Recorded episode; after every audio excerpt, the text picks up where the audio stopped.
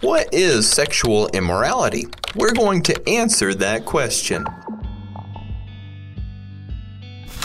In the New Testament, the word most often translated into sexual morality is porneia. This word also translates as whoredom, fornication, and idolatry. It means a surrendering of sexual purity and is primarily describing a premarital sexual relationship.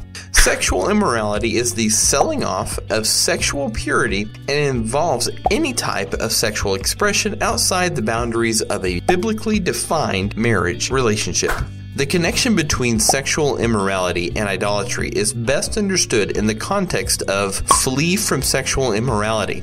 All other sins a man commits are outside his body, but he who sins sexually sins against his own body. The bodies of believers are the temple of the Holy Spirit. When we use our physical bodies for immoral purposes, we are imitating pagan worship by profaning God's holy temple with acts he calls detestable. Biblical prohibitions against sexual immorality are often coupled with warnings against impurity. This word in the Greek is akatharsia, which means defiled, foul, or ceremonially unfit. It connotes actions that render a person unfit to enter God's presence. Those who persist in unrepentant immorality and impurity cannot come into the presence of God. It is impossible to maintain a healthy intimacy with God when our bodies and our souls are given over to impurities of any kind. Sexuality is God's design. He alone can define the parameters for its use. The Bible is clear that sex was created to be enjoyed between one man and one woman who are in a covenant marriage until one of them dies. Any expression of it outside those parameters constitutes an abuse of God's gift. The Bible calls this sin. Adultery, premarital sex, pornography, and homosexual relations are all outside of God's design, which makes them sin. Here are some common objections to God's commands against sexual immorality. Number one, it's not wrong if we love each other. The Bible makes no distinction between loving and unloving sexual relations. The only biblical distinction is between married and unmarried people. Sex within marriage is blessed. Sex outside of marriage is fornication or sexual immorality. Number two, times have changed, and what was wrong in biblical times is no longer considered sin. We have no problem understanding that greed, lust, stealing, these things are still sin. God's character does not change with the culture's opinion. Number three, we're married in God's eyes. This argument implies that God is cross eyed. The fallacy of this idea is that the God who created marriage in the first place would retract his own condemnation of what he's called sin. God declared marriage to be one man and one woman, united for life, and his eyes see immorality for what it is, regardless of how cleverly we have redefined it. Number four, I can still have a good relationship with God because He understands. Proverbs 28 9 says, If one turns away his ear from hearing the law, even his prayer is an abomination. We fool ourselves when we think that we can stubbornly choose sin and God doesn't care. The scripture challenges that idea. We know that we have come to know him if we keep his commands. Whoever says, I know him, but does not do what he commands, is a liar, and the truth is not in that person. Hebrews 13:4 makes God's expectation for his children crystal clear. Let marriage be held in honor among all, and let the marriage bed be undefiled, for God will judge the sexually immoral and adulterous. Sexual immorality is wrong. The blood of Jesus can cleanse us from every type of impurity when we repent and receive His forgiveness. But that cleansing means our old nature, including sexual immorality, is put to death. Ephesians 5 3 says, But among you there must be not even a hint of sexual immorality or any kind of impurity or of greed, because these are improper for God's holy people. That answers the question what is sexual immorality? Research this question further on our website, godquestions.org. Be sure and click subscribe and check out these other questions. So, guess what we're talking about today? Yay! Uh, some of you are thinking, I wish we'd have had the heads up. I might have left my kids downstairs or at home. No panic. We're going to just talk about Scripture today, but we are going to talk about sex because The Bible speaks about it. But here's what I think is important. Whenever we engage what the Bible has to say into our culture, it's crucial for us to understand that our culture is just like the culture in which the Bible was written. It's easy for us to do this. We think today in the United States, our culture and our place is so different from the cultures that used to be that we can't find anything here that's relevant to there. And so the Bible doesn't really speak into our culture today. And, and this is a fallacy. Let me illustrate it for you. How many of you expect that? The culture here in the United States of America right this minute is exactly the same as the culture in, say, uh, Sao Paulo, Brazil right now. You think it's the same? Good morning. We're kind of an interactive church, so you can talk back and forth. If you're visiting today, nobody's going to laugh at you if you're like, yeah, we can do that. So, do you expect that maybe the culture in uh, Soweto, South Africa, and um, um, uh, Vladivostok, Russia, are exactly the same culture? Do you think that's a true statement? No, of course not. Oh, you did good. So here's the thing Do you expect that maybe the Bible, when it speaks, it's speaking across all cultures from a place of authority? See, that's what happens. So when we read what Scripture has to say, what it's saying is, regardless of the culture you may find yourself in, these are the truths that God was speaking to people who are just like you. They just live in a culture and a time that's different than yours. You give them Chevrolets and iPhones, and they're going to look just like us today. And so in Corinth, they were dealing with some things that Paul is, is going to confront. He's going to say, These behaviors are consistent with an old life, but they're not consistent with you who have been transformed by the renewing of your mind. I want you to listen to this verse um, as, as Paul's engaging him. This is going to be verse 11. He says, Some of you used to be like this, but you were washed, you were sanctified, and you were justified in the name of the Lord Jesus Christ by the Spirit of our God. Lots of words there, but sanctified means this it means set aside for a specific or holy purpose. Let me say it one more time if you're a note taker. Sanctified means set apart for a holy or special purpose. And so, what Paul is saying in the name and under the authority of Jesus Christ and the Holy Spirit is that these attitudes and lifestyles and behaviors are separate from God's design and desire for you. And since you have become God followers, Jesus followers, some of these things have to be in your past and behind you as you pursue a relationship where you look more and more like Jesus Christ. You're set aside for that purpose. So, this is the becoming like Jesus. Now, Sturgeon Bay Community Church takes a unique position, I think, in some people's minds. We say this come as you are, we'll grow together. And so, what we're saying is, come wherever you are in your lifestyle of, of great religiosity or great sin. Come just like you are and let's start growing at the same time in a direction of Jesus Christ. Not condemning and hating one another, but recognizing we've been transformed by the renewing of our minds. And there, every single day now that follows that, there's going to be things about us that are more and more like Jesus Christ. We're going to become aware of things that are less like Jesus and begin to put those aside. We're going to wash them and be sanctified to be more like Jesus. That's the progression of the Christian life. So let's take a look at how we're going to engage this today. We're going to look at three things. First of all, we're going to engage this text in 1 Corinthians 6 9 to 11 in its context. We're going to put it where it belongs. Then uh, we're going to hear about what are these vices Paul is calling out and specifically identifying. And thirdly, we're going to distinguish what lifestyle sins are. And spoiler alert, this has to do with idolatry. So, those are the three areas that we're going to engage. So, let's start here on this matter of the text and context. Anytime you take the text, that is to say, what the scripture has to say, and you take it out of the Bible, and you start to just read it and imagine what it means inside your culture um, without understanding what the rest of Scripture has to say about it, that's called pretext. In other words, you take it out and you kind of force that verse to fit your culture. You ever seen this happen? Some people call this eisegesis. You have an idea and you try to make the scripture work with it.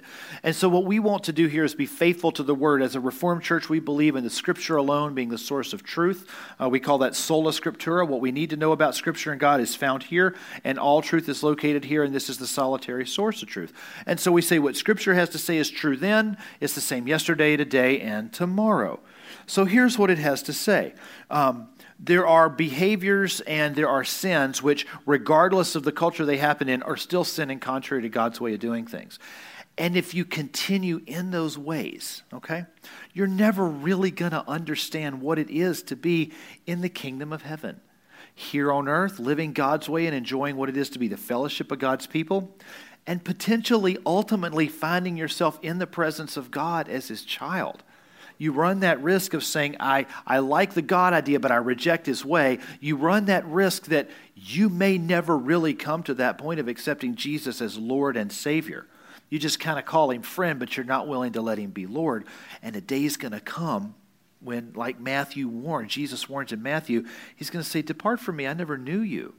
You played a game, but you were never in a relationship with me. And that's a danger of not inheriting the kingdom of heaven. So we'll be honest about that as we cross that bridge. So some people become desensitized to sin over time. They may not even recognize sin in their life because it's so common in the culture. This was the story for Corinth. And I'll argue it's the story in our culture as well. And worse yet, some claiming to be in Christ or Jesus, followers of the way, will actively seek to deceive and normalize sin in order that they don't have to follow God's way. They'll just say, everybody does it. It's part of culture. It's okay. It's legal. It's fine. You need to get up with the times and just do it God, do it our way. God needs to acquiesce to culture. Which is funny because the Bible was written thousands of years before the American culture came, and the culture into which Paul is speaking was absolutely immersed in sexual expression and freedom and greed and some of these other things that we're going to look at. So be careful about that statement. Now, in 1 Timothy 4 1 through 2, uh, Paul is talking to young pastor Timothy, and he says, Now the Spirit explicitly says that in later times, some will depart from the faith, paying attention to deceitful spirits and the teaching of demons, through the hypocrisy of liars whose consciences are seared. Now, there's a lot in that verse. We could preach on that for days, right? I think books have, have been written on this very verse. But here's the thing I want you to, to, to dial in on consciences are seared. Do you know what it is to have a seared conscience? Do you know what that is? Do you know what it is to be desensitized to something? Okay. Have you ever burned your finger, like, uh, you know, you have an electric stove or something, and, and you, you forget it's on, and you lean on the stove, and, and you kind of, and you burn it, and then you don't really feel very well like that for the next, uh, you know, a couple of weeks or so. You, you've had that feeling before? Or You've had an injury and you don't feel as good in that place. So that's this conscience of being, de- this, this idea of being desensitized. And it translates into this. If you see sin over and over and over and over and over, it just kind of becomes normal we don't think of it as wrong anymore. And in our culture, just like in the Corinthian culture, um, there's a lot of sexual sin that we just don't see as wrong anymore because it's just normal. Everybody does. It's been going on all the time. Uh, you know, we just need to get up with the times and acquiesce to it because everybody says it's okay now. And the Bible's just out of date. And so, as Paul's speaking into a culture, now wait for it that had the Greek and Roman sexual ethic. Okay? You think, you think we've come up with anything new in America?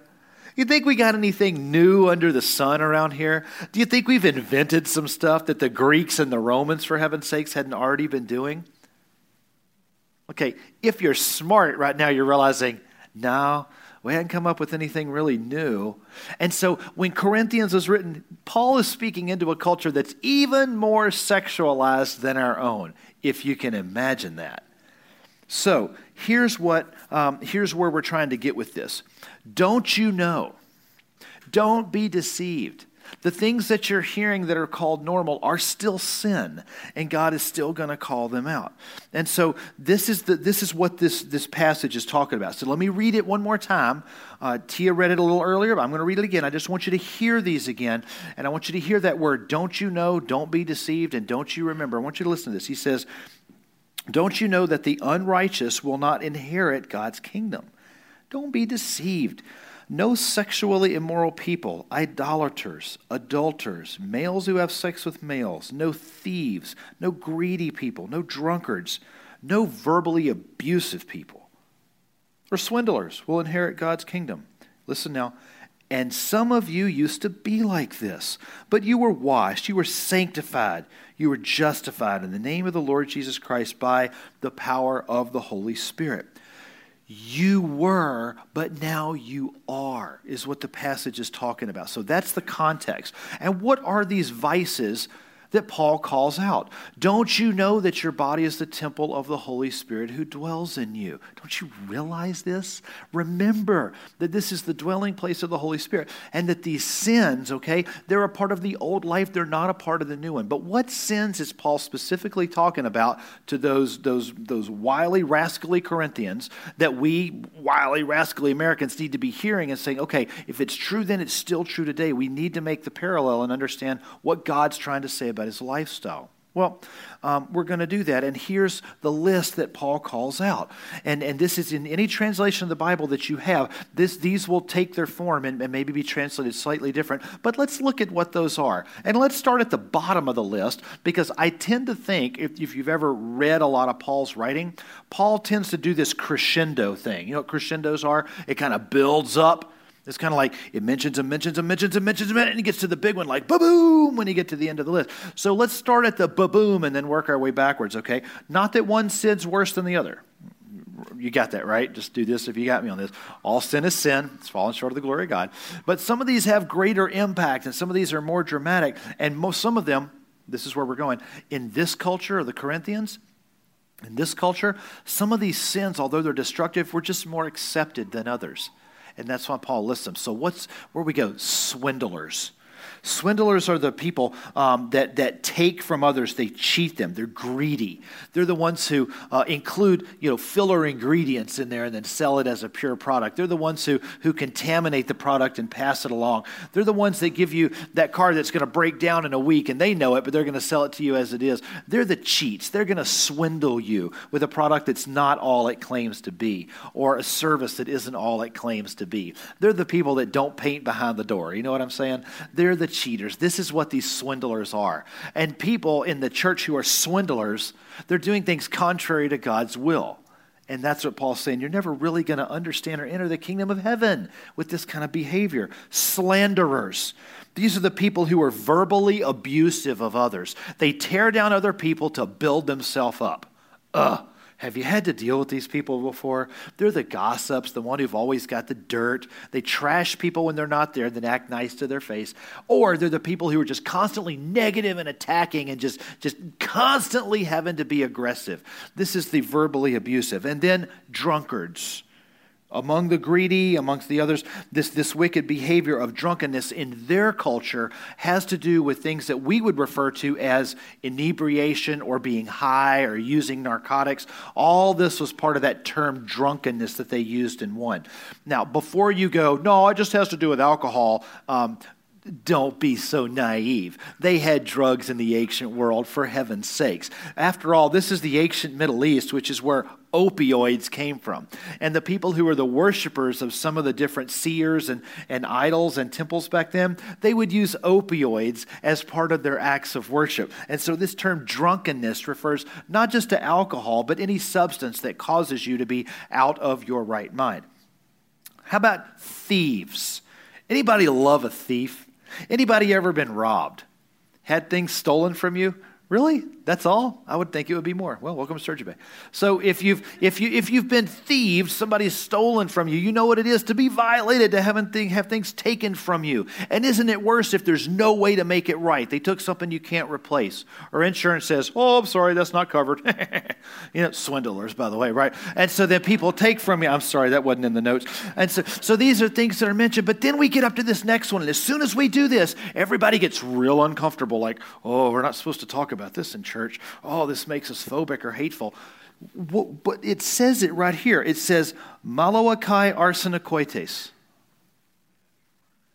Right? Right? Oh, oh, you want me to translate it? Okay. So, Malawakai arsenokoites is the term that is used in the scripture. And here's what it means. Malawakai was this was a male culture of those who were effeminate, kind of dressed like women or dressed in, in a very, uh, what we, uh, the old term was prissy kind of a way. They, they dressed that way and they took on a female persona and they, they were people who were homosexual in their relationships with other men who may be more powerful men, more wealthy men, or they may actually actually sell themselves into these relationships to be the toy or the sex toy of other men.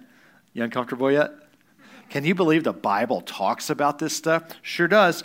And arsenokoitai is the other side of this male uh, relationship. These are the active uh, doer, best I can do here. Sorry, in mixed company. Um, in in the relationship, these are the ones who are the dominant. They may be the one who are hiring, or the one who is taking, or the one who is um, doing the, the process here. And so the Maloikaios and Akoites is translated into the English language brilliantly as men who have sex with men. And what that does is it's saying whichever partner, whatever the arrangement might be, any part of this is contrary to God's way of doing things. Both. How about adulterers? Oh my gosh. I don't want anybody raising hands, but have you been in a relationship where your spouse cheated on you? The sanctity of marriage is violated by a spouse who steps out of it. How devastating is that to your relationship? The other one is idolaters, Paul mentions. Idolaters are people who worship other gods or other things. Idolatry, in its simplest form, is when you put something in front of God and worship that. This whole list, and oh, and sexual immorality, uh, the word there in the Greek is porneia, and porneia covered a whole list of things. It's like if I forgot to mention it, porneia. Okay, in other words, all that other stuff too. so God's saying, man, woman, one relationship, marriage relationship for a lifetime. That's God's plan for sexuality. This is good for you. Everything else is outside of God's will. And if it's something that's outside of God's will, the term for that is three letter word, starts with S. What's that word?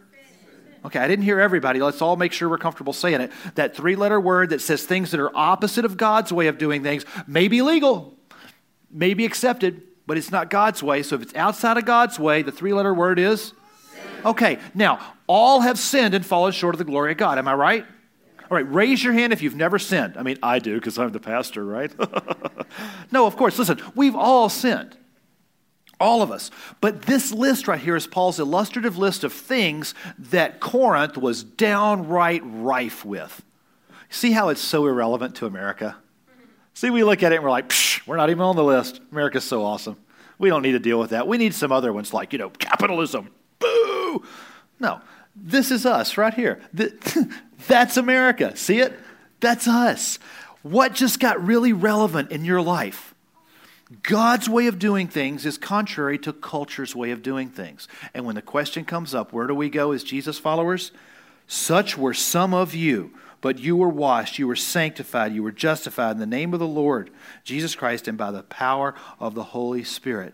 Those who continue to engage in these things will not inherit the kingdom of heaven. Does that mean you may go to hell? Maybe. It might. But here's what it definitely means you'll never understand what it is to be in a right relationship with God and God's people. You'll never fully understand God's way of doing things. You'll never know the real fellowship and, and whole relationship with Jesus if you continue to live in ways that are contrary to his way of doing things. Does it mean that if you're born gay, you're going to hell? Can you hear me? Listen, listen really loud. No. What it means is you have to make a decision about who you're going to follow in your life. Does it mean that if, if you're born with an inclination to be a thief, that you're going to hell? No. What it means is you have to put that behind you as a Jesus follower. What if you have a tendency to be a liar? Does that mean I was born with that proclivity, so I must be heading to hell? Your turn. No, it means you have to put that behind you and follow Jesus Christ. Can we do something as a church? Can we do this? Can we quit acting like homosexuality is the kingpin of all sins and that greed and gluttony and selfishness and hoarding is somehow less evil? Can we stop that? Can we understand that Jesus loves people and calls all people to be able to have this their story? Some of you used to be like this, but you were washed, you were sanctified, you were justified in the name of Jesus Christ and by the Spirit of God. You realize these things are contrary to God's will, and you put them behind you, and you said, That will no longer define me. I'm a Jesus follower. I'm going that direction. And then extend exactly the same grace to people whose sins might look a little different than yours. Can we do that? Can we, can we stop it with looking at people who've been caught in an adulterous relationship and go, oh, well, they can't go here anymore. can't go to our church. Shut them out. Close the door on those sick, sad, terrible people. No, no, no, no. But before we throw sand at them, let's start looking at our own lives and say, are you tithing? Are you being gracious with people when they wrong you? Are you holding even one grudge? Even one? Because before you're ready to attack, you need to clean up here and forgive as we've been forgiven. Love as you've been loved. Hold accountable, same way you want to be held accountable. Judge the way you want to be judged. Call sin sin and love sinners. Let me do it one more time. Call sin sin and love sinners. Amen? See, that's what we're called to be as a church. That's good for you, right? That's good for God's people. That's good for the kingdom of heaven. That's what you're made for. That's what the instruction manual says. That's how the instructions put us together. So, as we go into this third part, what is this issue of lifestyle sins? Well, in order to get to lifestyle sins, I want to use a really cool example. Now, seminary for me was 20 years ago, and so it's, a, it's way back there. But there's one thing I still remember from Greek class, which I didn't pass. Isn't that funny? Love it laughing at all you professors right now. so, so in this Greek class, here's what happens. He's trying to get us to understand this word, and the word is hostis or hostis, depending on how you want to say it with your accent. I say hostess because here's how I remembered it. Hostess. Have you ever been to a restaurant and, and, and as you're coming in, the hostess is there? Here's what the hostess knows. She knows where the best seats in the house are, right? She knows the best things on the menu right now. The hostess knows who the cook is tonight and what she or he is really good about. They know which is going to come out the fastest, what the best pairing is, if you, if you like a wine to pair with it or whatever. She knows the, all that's there. She knows everything in the house, and she's your gatekeeper to all the good stuff that's here. You want to know what's in there? You go through the hostess. She is ultimately the front of the house representative of all that's here behind her. You getting it? That word is hostis. In the Greek, it's the same word, and it means this whomever, one who is, those two, uh, everyone who. That's the word hostis, hostis, hostess. That's what it says. So if you look to the scriptures here and it says, anyone who, those who, don't you know that the unrighteous will not inherit God's kingdom? Don't be deceived. Those who are sexually immoral, idolaters, adulterers, males of sex with males, thieves, greedy people, drunkards, verbally abusive people, or swindlers. You, you will not inherit the kingdom. Hostis is saying this, hostess, hostess, hostess. You who say, This is what's in my house. This is what I got. This is what I got to offer. I got swindling and thieving and immorality and adultery. That's me. you, you're never going to understand the kingdom of heaven. Those who are this are not going to inherit the kingdom of heaven. Are they going to go to hell? Maybe. Or maybe they're going to be Christians who will never mature, never grow up, never understand what it is to be in a healthy relationship with God and God's people. They got the minimum. They got the fire insurance card, but they've never grown in their faith. Or they were never Christians in the first place, and they're playing a game, hoping to stamp a fire insurance card, but they're going to stand before Jesus one day. He's going to go, uh, no, not in there. Depart from me. I never knew you, game player. You think I'm your fool? What am I, your drugstore Jesus? You'll just come to me when you need something. The rest of the time, you act like you don't know me. Guess who doesn't know who? You see, that's dangerous stuff we play with when we go, I get to do what I want to do, and ain't no Bible going to tell me what's right or wrong. I'll let the Supreme Court tell me what's right or wrong. You're going to stand before a holy, righteous God one day. And can I give you a little news? He doesn't care one whit what the laws of Estados Unidos have to say. What he's going to care about is what his law had to say. Were you washed? Were you sanctified? Were you set aside for a holy purpose? And were you a host of the things of God or a host of the things of mankind? So, distinguishing a lifestyle sin really means this your life is defined by something. How many of you would, you would agree that our lives are defined by something? Okay? The Christian has a lifestyle that's supposed to be defined, that is to say, filled with the things that are of the Holy Spirit. And so in Galatians uh, chapter 5, Paul is speaking to the church there in, in Galatia, and he says, The fruit of the Spirit, okay, the hostis that you're going to have, okay, uh, is love, joy, peace, patience, kindness, gentleness, and self control. This is what's going to fill you. This is what's going to be normal. When people encounter you, this is what you're going to be filled with. You're going to hostis this So when people talk about you and your behavior, that's what we see. If we live by the Spirit, you're going to be in step with the Spirit. But if you live according to the culture and the flesh, then you're going to be hostess, hostess to those things of the flesh. And when people come to you and see you, you are opening a door as a host or hostess to a lifestyle that's either in God or opposed to God. Hey, it's either in God or it's opposed to God. It's either the kingdom of heaven or the kingdom of this world. You got to make a choice. How many of us have sinned? All of us. How many of us recognize that that sinful behavior needs to be jettisoned from our life and we need to be more and more like Jesus every day? So, uh, an illustration that, that I've always loved is this one. If, uh, if you are so fortunate enough to have this yummy that's up here on the screen, and you go and, and, and then let's just say you sit down at the restaurant and, uh, you, and this comes out on the plate, and, and, and your spouse doesn't know that you're doing it, just say, and you get to enjoy this, yay. And you get this amazing donut, and it's got the, the cream chocolate filling, and then the chocolate pastry, and then it's got the powdered sugar. When you bite into it, every bite is going to be filled with what? delicious guilt, right? So every every bite is filled with all this chocolatey, yummy, delicious, fantastic stuff, and you're going to enjoy every minute of it until it's gone, and then you'll look across the table at your spouse who's going, mm, yeah, but that's just me. Okay, so so if you if you're eating this, every bite is filled with something that that is that, and if that chocolate, yum yum, delicious piece of heaven right there, it's all going to be chocolate. But what if? What if? It's filled with lemon instead. Okay, what's it going to taste like? I mean, other than garbage, what's it going to taste like? It's going to taste like lemon and chocolate, and that's immoral, you know? So if it's filled with like Bavarian cream, it's going to be filled with Bavarian cream. When you encounter a Christian, listen, when you encounter a Christian, what they're filled with is what you're going to encounter.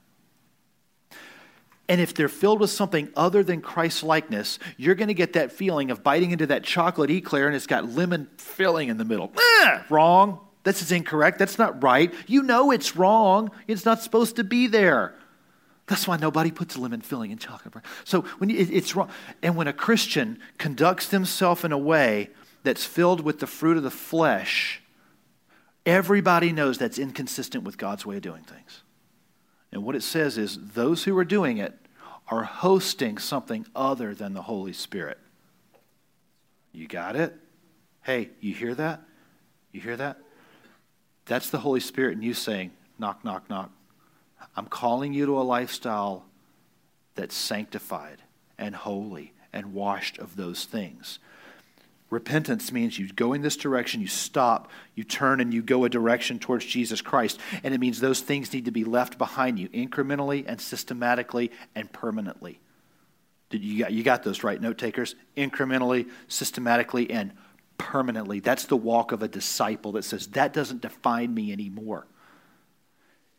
Lifestyle sins are those things that continue to define you, that you identify in and stay in, contrary to the calling of the gospel. If you've been baptized at Sturgeon Bay Community Church, and maybe others, you've heard this. Uh, when, when we do this out, out at the Bay, and by the way, we do this every Labor Day weekend, right? Uh, we do our baptism. Here's what happens I'm, I'm going to take you, or one of our elders are going to take you, and they're going to say, We baptize you in the name of the Father, the Son, and the Holy Spirit. You are now buried with Christ, right? And you're raised to walk in newness of life. You will hear that phrase every single time. What, 16, 16 18 times a year when we, when we baptize, right? That's what you're going to hear. There's a reason for that, that repose, that, that constant phrase. You've been transformed, and now you're raised again in a whole new life. Live like you've been transformed. If you've been baptized by immersion, which I, could, I would say is the right and biblical way, you're, you're gone under the water. And when you come back up, you're a new creature. All that other stuff stays behind you, which means you're lying, you're thieving, you're swindling, your arrogance, your adulterousness, your homosexuality. Those things are past. They're not defining the Jesus follower anymore. However, we still make space for them in our lives somehow. So there's this constant need to be remembered that we were baptized into Jesus and we need to be moving away from those. Jesus loves you, even in your sin, but says, come on, we've got to be growing every single day. And so Sturgeon Bay Community Church says this to you loud and clear Come as you are. We'll grow together. This is not a church for perfect people, okay? Everybody sins and falls short. We're growing together. By the way, just, just real quick to plug this, uh, our annual outdoor baptism service is coming up on Labor Day, the, the first Sunday in September. It's going to be 10 a.m. It's going to be over at Sunset Park. This is always a huge fun event that we do as a church. It's the biggest thing we do all year. The food is epic. Um, if you would like to get baptized, if maybe your baptism was in a faith system that you no longer identify with, maybe your baptism is something you have no recollection of whatsoever, and you would like that to be something that you know and remember and do in the name of Jesus in front of your Christian brothers and sisters by the hundreds uh, who love you and are identifying with you, um, I would encourage you grab an application at the ministry desk on the on the way out, or, or holler at the church office, and we'll get you set up for that. Um, so, with all those things said, let me, let me just draw us back to the three things we looked at, and then let's go into a time of prayer. Uh, the text is saying there's a godly way of living, and there's a other than godly way of living. The kingdom of heaven has a way that shoves aside some of this ungodliness, okay, in their culture, just like it does in ours. Very specifically, those vices are mentioned. And those vices are wrong then, just like they're wrong now. There's nothing new under the sun. And then finally, lifestyle sins are those things that we identify with that are contrary to God's way of doing things. And God's called us strongly and unapologetically to live like Him and to put these other things behind us by being washed, by being sanctified through the leading of the Holy Spirit.